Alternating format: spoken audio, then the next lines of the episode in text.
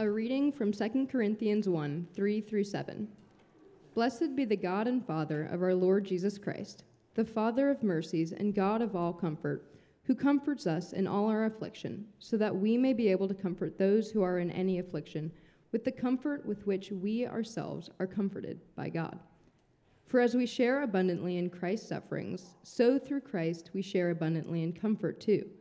If we are afflicted, it is for your comfort and salvation.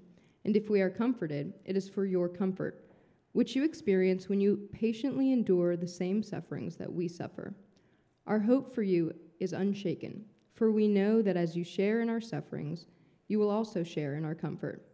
This is the word of the Lord.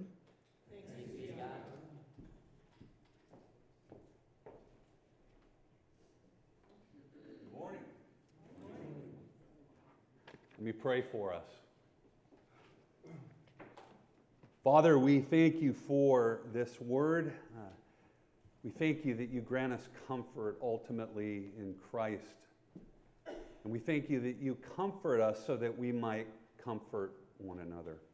And it's in Jesus' name and in the power of the Spirit that we pray. Amen. You know, much of our modern Western lifestyle, as we know, is geared toward comforting us, promoting our comfort. If you ever hear bed sheet ads, uh, they talk about buttery soft cotton. I mean, you can't get more solace than that. And when we think back over the last few years, when COVID and lockdowns were making the rounds, we heard more and more references to comfort food.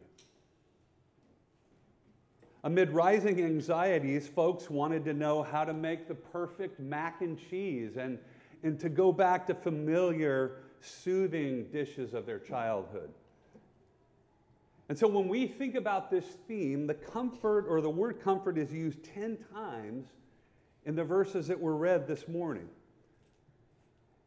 And see, Paul is not a lazy writer. No, not at all. He's a graciously um, emphatic writer, underlining a beautiful truth that God, friends, meets us in our afflictions so that we would meet others in theirs. That we would share with others the comfort that we have received. Now, so often we can kind of coast through life and not realize that we need the comfort of God. Think of it sometimes when you're in a flight and you're flying in and it's without much turbulence, you can get to those moments where you almost forget that you're 30,000 feet in the air, that you are really quite vulnerable despite airline, uh, the safety of that method of travel. And likewise, when we're going through the smoother parts of our lives, which we enjoy and we love, right? What can happen is those kinds of things can lull us into this sense that we can rely on ourselves rather than on the God who raises us from the dead. As Paul says just a few verses later in 2 Corinthians 1 9. See, when the smoothness of life lulls us, we tend to rely on ourselves rather than on God. And so it is in our, our, in our afflictions that God graciously rattles us, wakes us up a bit, and reminds us that we are not self authored and we are not self sustaining. Someone actually recently let me know that they're grateful for their professional development and their opportunities, and that all of their academic studies are now funneling toward these great opportunities to self actualize. To self actualize. You see, the emphasis there is to look within and to rely, again, ultimately on my own resources rather than to look upward in faith and then to look outward in service, comforting others as we have been comforted.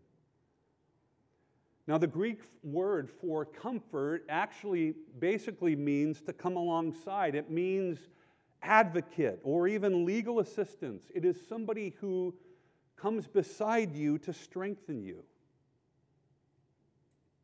And so, in our suffering, friends, God is preparing us to come alongside others on their challenging roads in their lives as God has come alongside. And so, we're going to look at three themes today. First, receiving comfort from our Father. Second, the comfort that we experience in Christ. And third, extending that comfort to others. So, first, receiving comfort from our Father. Paul shares here a beautiful good word about the source of our comfort.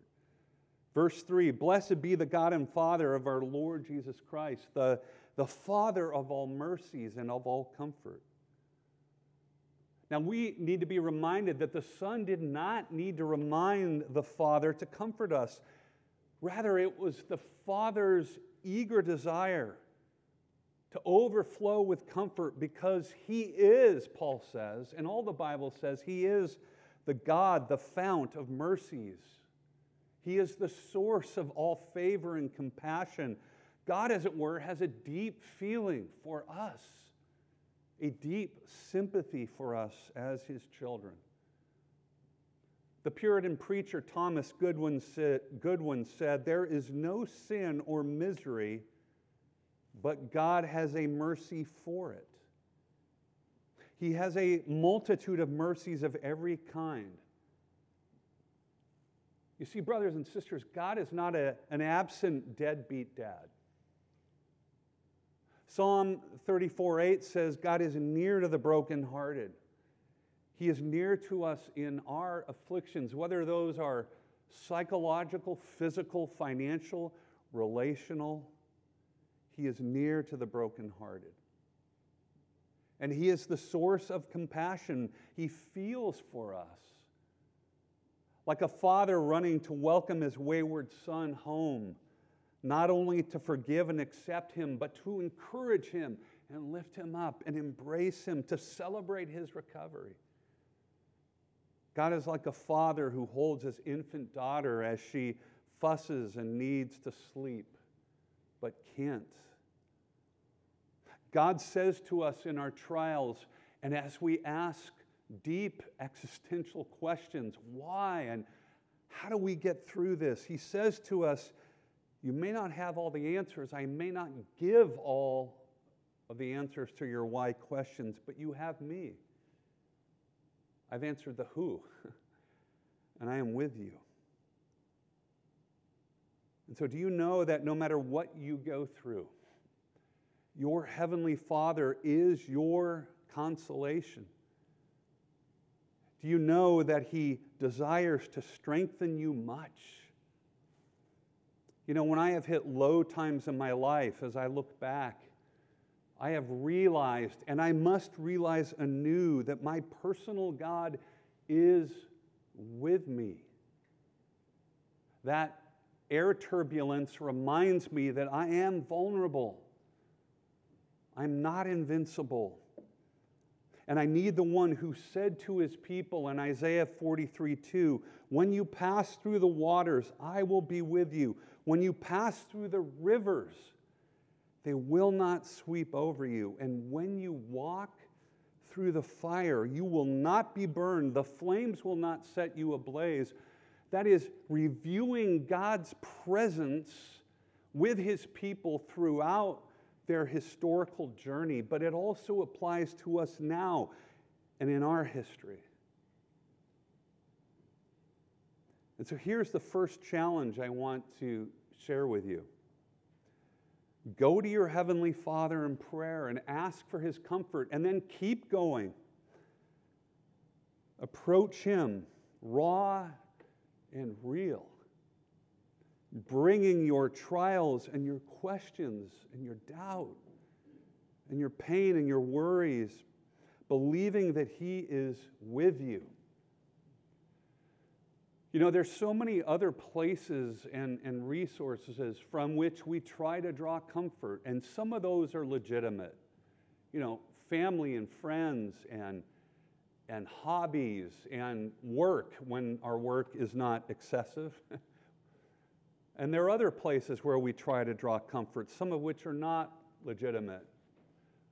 Uh, too much wine, substance abuse, or other kinds of addictions. But at the end of the day, there is only one source about which we can say and sing, and we have today sweet comfort. Father, you are my sweet comfort. The Puritan preacher John Flavel said, This God in whose hand are all creatures is your Father and is much more tender of you than you are or can be of yourself. See, friends, we cannot be, as Paul said in 2 Corinthians 1 9, again, we cannot rely on ourselves for sweet comfort. Self actualization will ultimately lead, if we keep following that road, to self ruin. But God is our comfort. And so go to your Father. And also, we experience acutely comfort in Christ. Our Father is the source of comfort, and the Son, we could say, is the center of his comfort. You see, Jesus is tangible proof, God's tangible evidence that he really does get us. Verse 5 says, For as we share abundantly in Christ's sufferings, so through Christ we share in comfort too. Now, this word for share in Greek is koinonia. It means we participate with or in. We are deeply acquainted with something.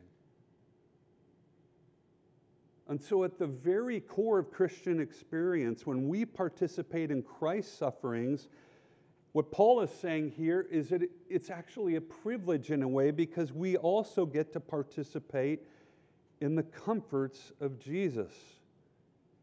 You see, Christ knew affliction throughout his life and acutely toward the end of his life, but he also knew the comfort of his heavenly Father. And so when we are hurting, friends, we can know that the wounds of Jesus are effective to minister to our wounds. And we know there in that place that God has shown us that He has the credentials to care for us, that He is truly present with us. One theologian has said the main reason Christians assert that God can be trusted in suffering is that God Himself has experience with suffering. Not simply that in the way that he knows all things, but in the Son, he has actual experience with suffering. Last night, uh, a lot of you know, if you were nearby um, in South Orange County last night, uh, we had a rare thunder and lightning show. It was pretty spectacular. Uh, you know, things are pretty comfortable and even here in Southern Cal, but we, we were sort of jarred a little bit last night. And when I was looking over my notes last night, one bolt and clap were, were like a bomb exploding. I, would never actually experienced that in 22 years there in Lake Forest, quite like that. Uh, car alarms were, went off.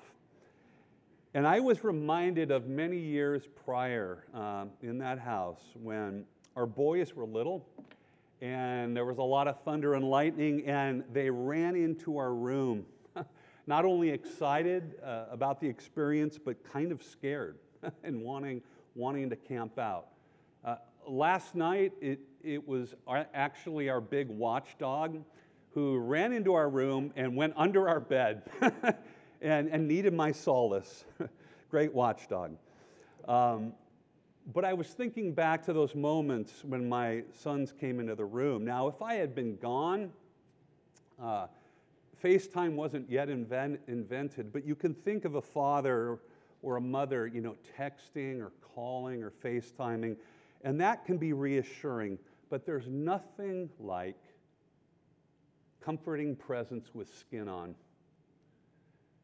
And you see, my sons needed my presence with them, that tangible awareness that here is the embodiment of consolation and calm, and I'm going to be okay in this storm. And so Christ is that consolation of God, literally with skin on. He has come alongside us. And so when we, even as adults, can't get to sleep, when the proverbial thunder and lightning keeps us up because we're, we're worrying about certain circumstances, and we wonder if our heart is going to pound out of our chest, we can know that Christ knows our struggles. Think of it. Jesus prayed so intensely to his Father that the cup of judgment would pass from him that we are told he sweat drops of blood. He, he in anguish sweat drops of blood. And therefore, he understands when we sweat, just sweat. But we sweat about our next lab report or about the stock market and the future of our finances, or we're hurting about a once close relationship that's mysteriously gone cold and we can't quite fix it, or we worry about our grades or the school we're going to get into or the job we're going to get in this economy. Or we're anxious about finding just the right person to marry. Or we stay up at night worrying about our kids or our grandkids, or at times both of them. You see, God in Christ is with us, He is consolation with skin on. But Paul is actually going a little further than this. He is talking about not only the, the personal trials we go through, just experiencing life, but he's talking about the pushback that we receive for believing in Jesus. And so, as we share in our sufferings, because people sometimes give us a hard time for believing in Christ, Paul is saying that, that he understands that and that he likewise shared in the the suffering of Christ because Christ promised his disciples that the world would, in some sense, hate us as it hated him. And so Paul said in Philippians that he wanted to know, he wanted to share in the power of Christ and his resurrection, that he might also share in Christ's sufferings becoming like him in his death. You see, when we say we want to be like Jesus, it means that we're signing up to become like him in his death. But in that awareness, we realize that Jesus plunged himself into our darkest hours, into our human experience, so that in those places of discouragement, his light would shine his light would lift us up and illumine us through those dark places. And so, friends, here's the second challenge go to Christ, who is the Son of God. He has participated fully in our human experience. We are so inclined and bent towards self soothing. That's what the culture encourages us to do but Christ says, Turn to me, and I will be your true, your sweet comfort. And so we receive the comfort of Christ and then we extend that comfort to others. And that's really what Paul is emphasizing in this passage. You see, the stream of comfort flows downward to you and me so that, so that it might go outward through us to others. And, and I think when we suffer, we can go into a, a kind of philosophical mode. We want to maybe solve a puzzle. Why is God allowing this certain thing to happen? And friends, one of the answers is so that we might encourage others as they walk through their afflictions, just as Christ has come alongside us on our difficult road. You see, we're maybe looking for the why, but, but Christ is saying, let me give you the what. This is what you are to do in and through your suffering. One writer has said that God does not comfort us to make us comfortable, but to make us comforters. And so easy we focus on, you know, how am I going to get through this? And the Lord says, you know, one way you're going to get through this, let me reframe it. You're going to get through this by going outward and ministering to others in their pain. And so, are you aiming to give encouragement and solace to those who are seeking solace as well, as you have received solace from your Father in Jesus? Again, we often find that the comfort we're giving is the comfort that we're receiving. And, and, Paul knew brutal sufferings that were particularly related to being an apostle of Jesus Christ. And in the verses following the ones that we read this morning, he said to those believers, I do not want you to be unaware, brothers, of the tribulations that we experience in Asia, where they went out to share the gospel to hostile groups. And Paul went so far as to say, now, now talk about being real. He said, We despaired of life itself this became so difficult, but we went through this so that we might help you in your affliction, so that we might ease your suffering, and so that you might participate with us in the suffering of our ministry, so that we might all together experience not only the power of Christ's resurrection, but his afflictions, so that we might be conformed to him. And so this all happens so that we might know uh, the power that Paul experienced through his weakness.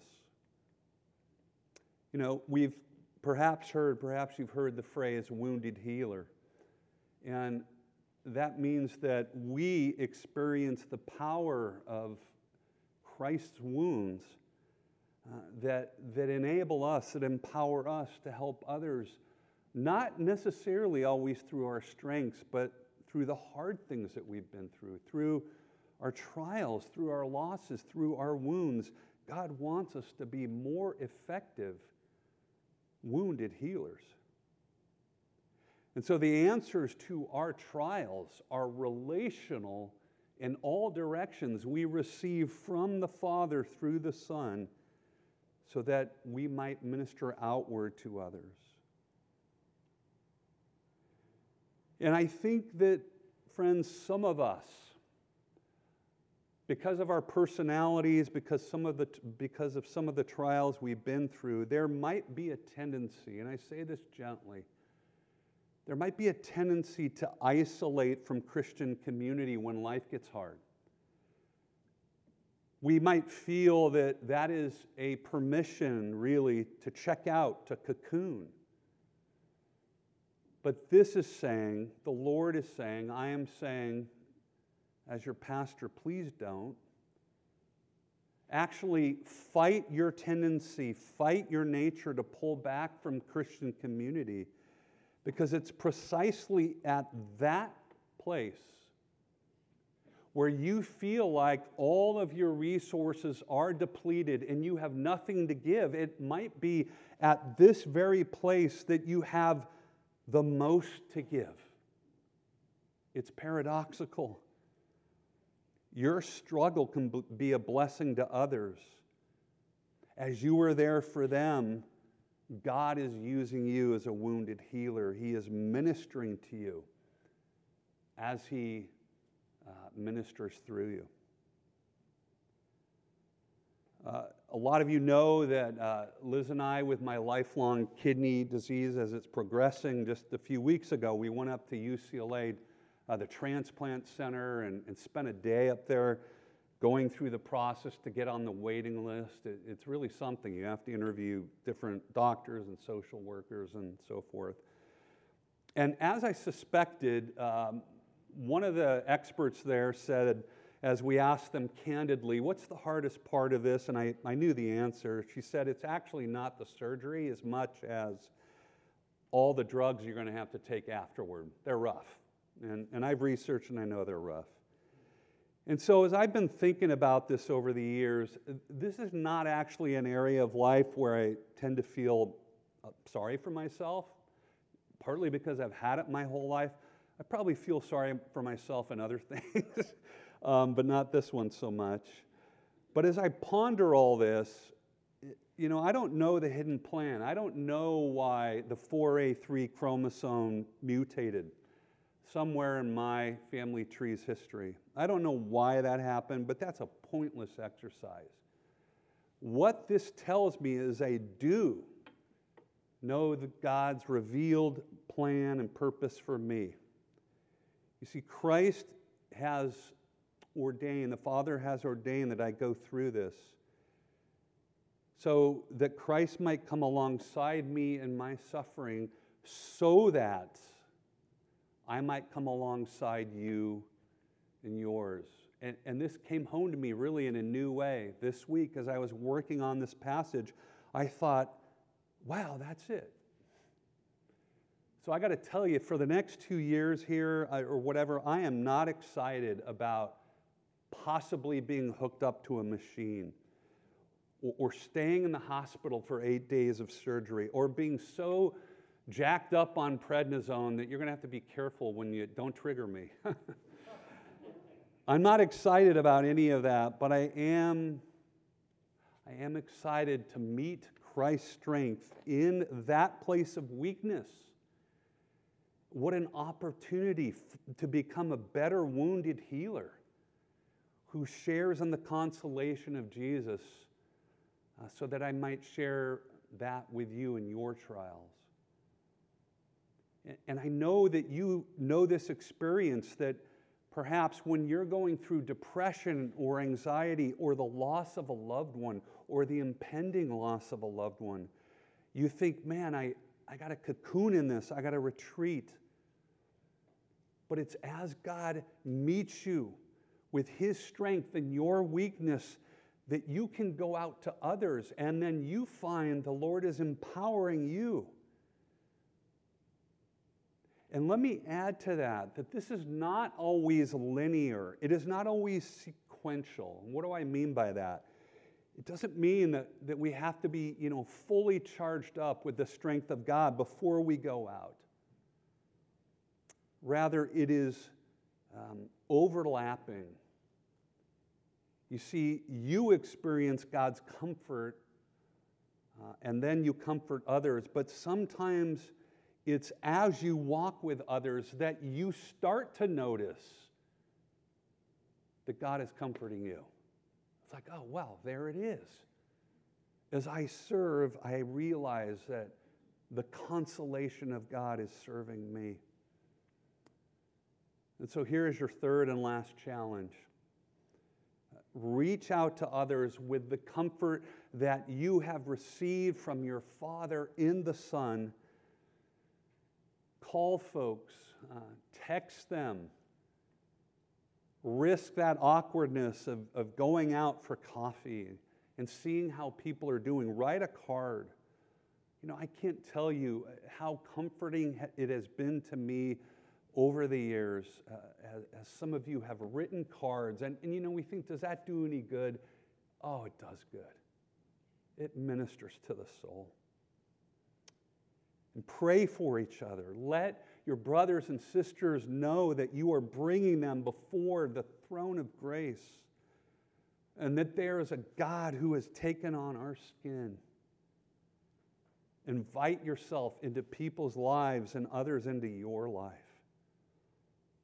And you may come to find that the comfort that flows out of you toward others is ultimately that comfort from God flowing down to you through his wonderful, merciful Son.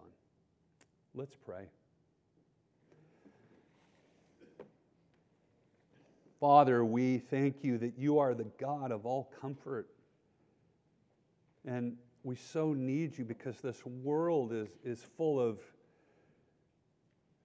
so many challenges, God. And, and I know there are people here today, if they're not experiencing a trial, um, somebody in their family is. Whether it's relational, uh, the experience of drifting and rejection, or impending loss as, as folks here are facing sickness, or the aging of parents and grandparents. Or, God, it, we are worried uh, uh, about finances and the economy. We are worried about wars and rumors of wars. God, in all of these things, our, our lives are shown to be so fragile and finite. And we pray that you would use that air turbulence to remind us that we cannot ultimately rely on ourselves. The, the goal of our lives is not self actualization, but learning to rely on you and your Son, Father. And we pray that as we confess our weaknesses and our brokenness and our flaws and our mutations, that we would realize that you are our all. And that in our weakness we experience your strength. We thank you that we serve a Savior who took on our weakness, who took on our flesh, that you are the consolation in our skin. Therefore, we know that you are a God who is near, who cares and that you can be far more tender toward us than we could ever be toward ourselves. So, God, lift us up when we go through dark places and show us the light of Christ. And Father, we pray that as we experience your comfort, and we pray that we would, we also ask that we would be channels of comfort flowing outward to others. God, help us not to cocoon, but to serve. And in so doing, help us to experience your consolation for all of us together in community. And it's in Jesus' name that we pray. Amen.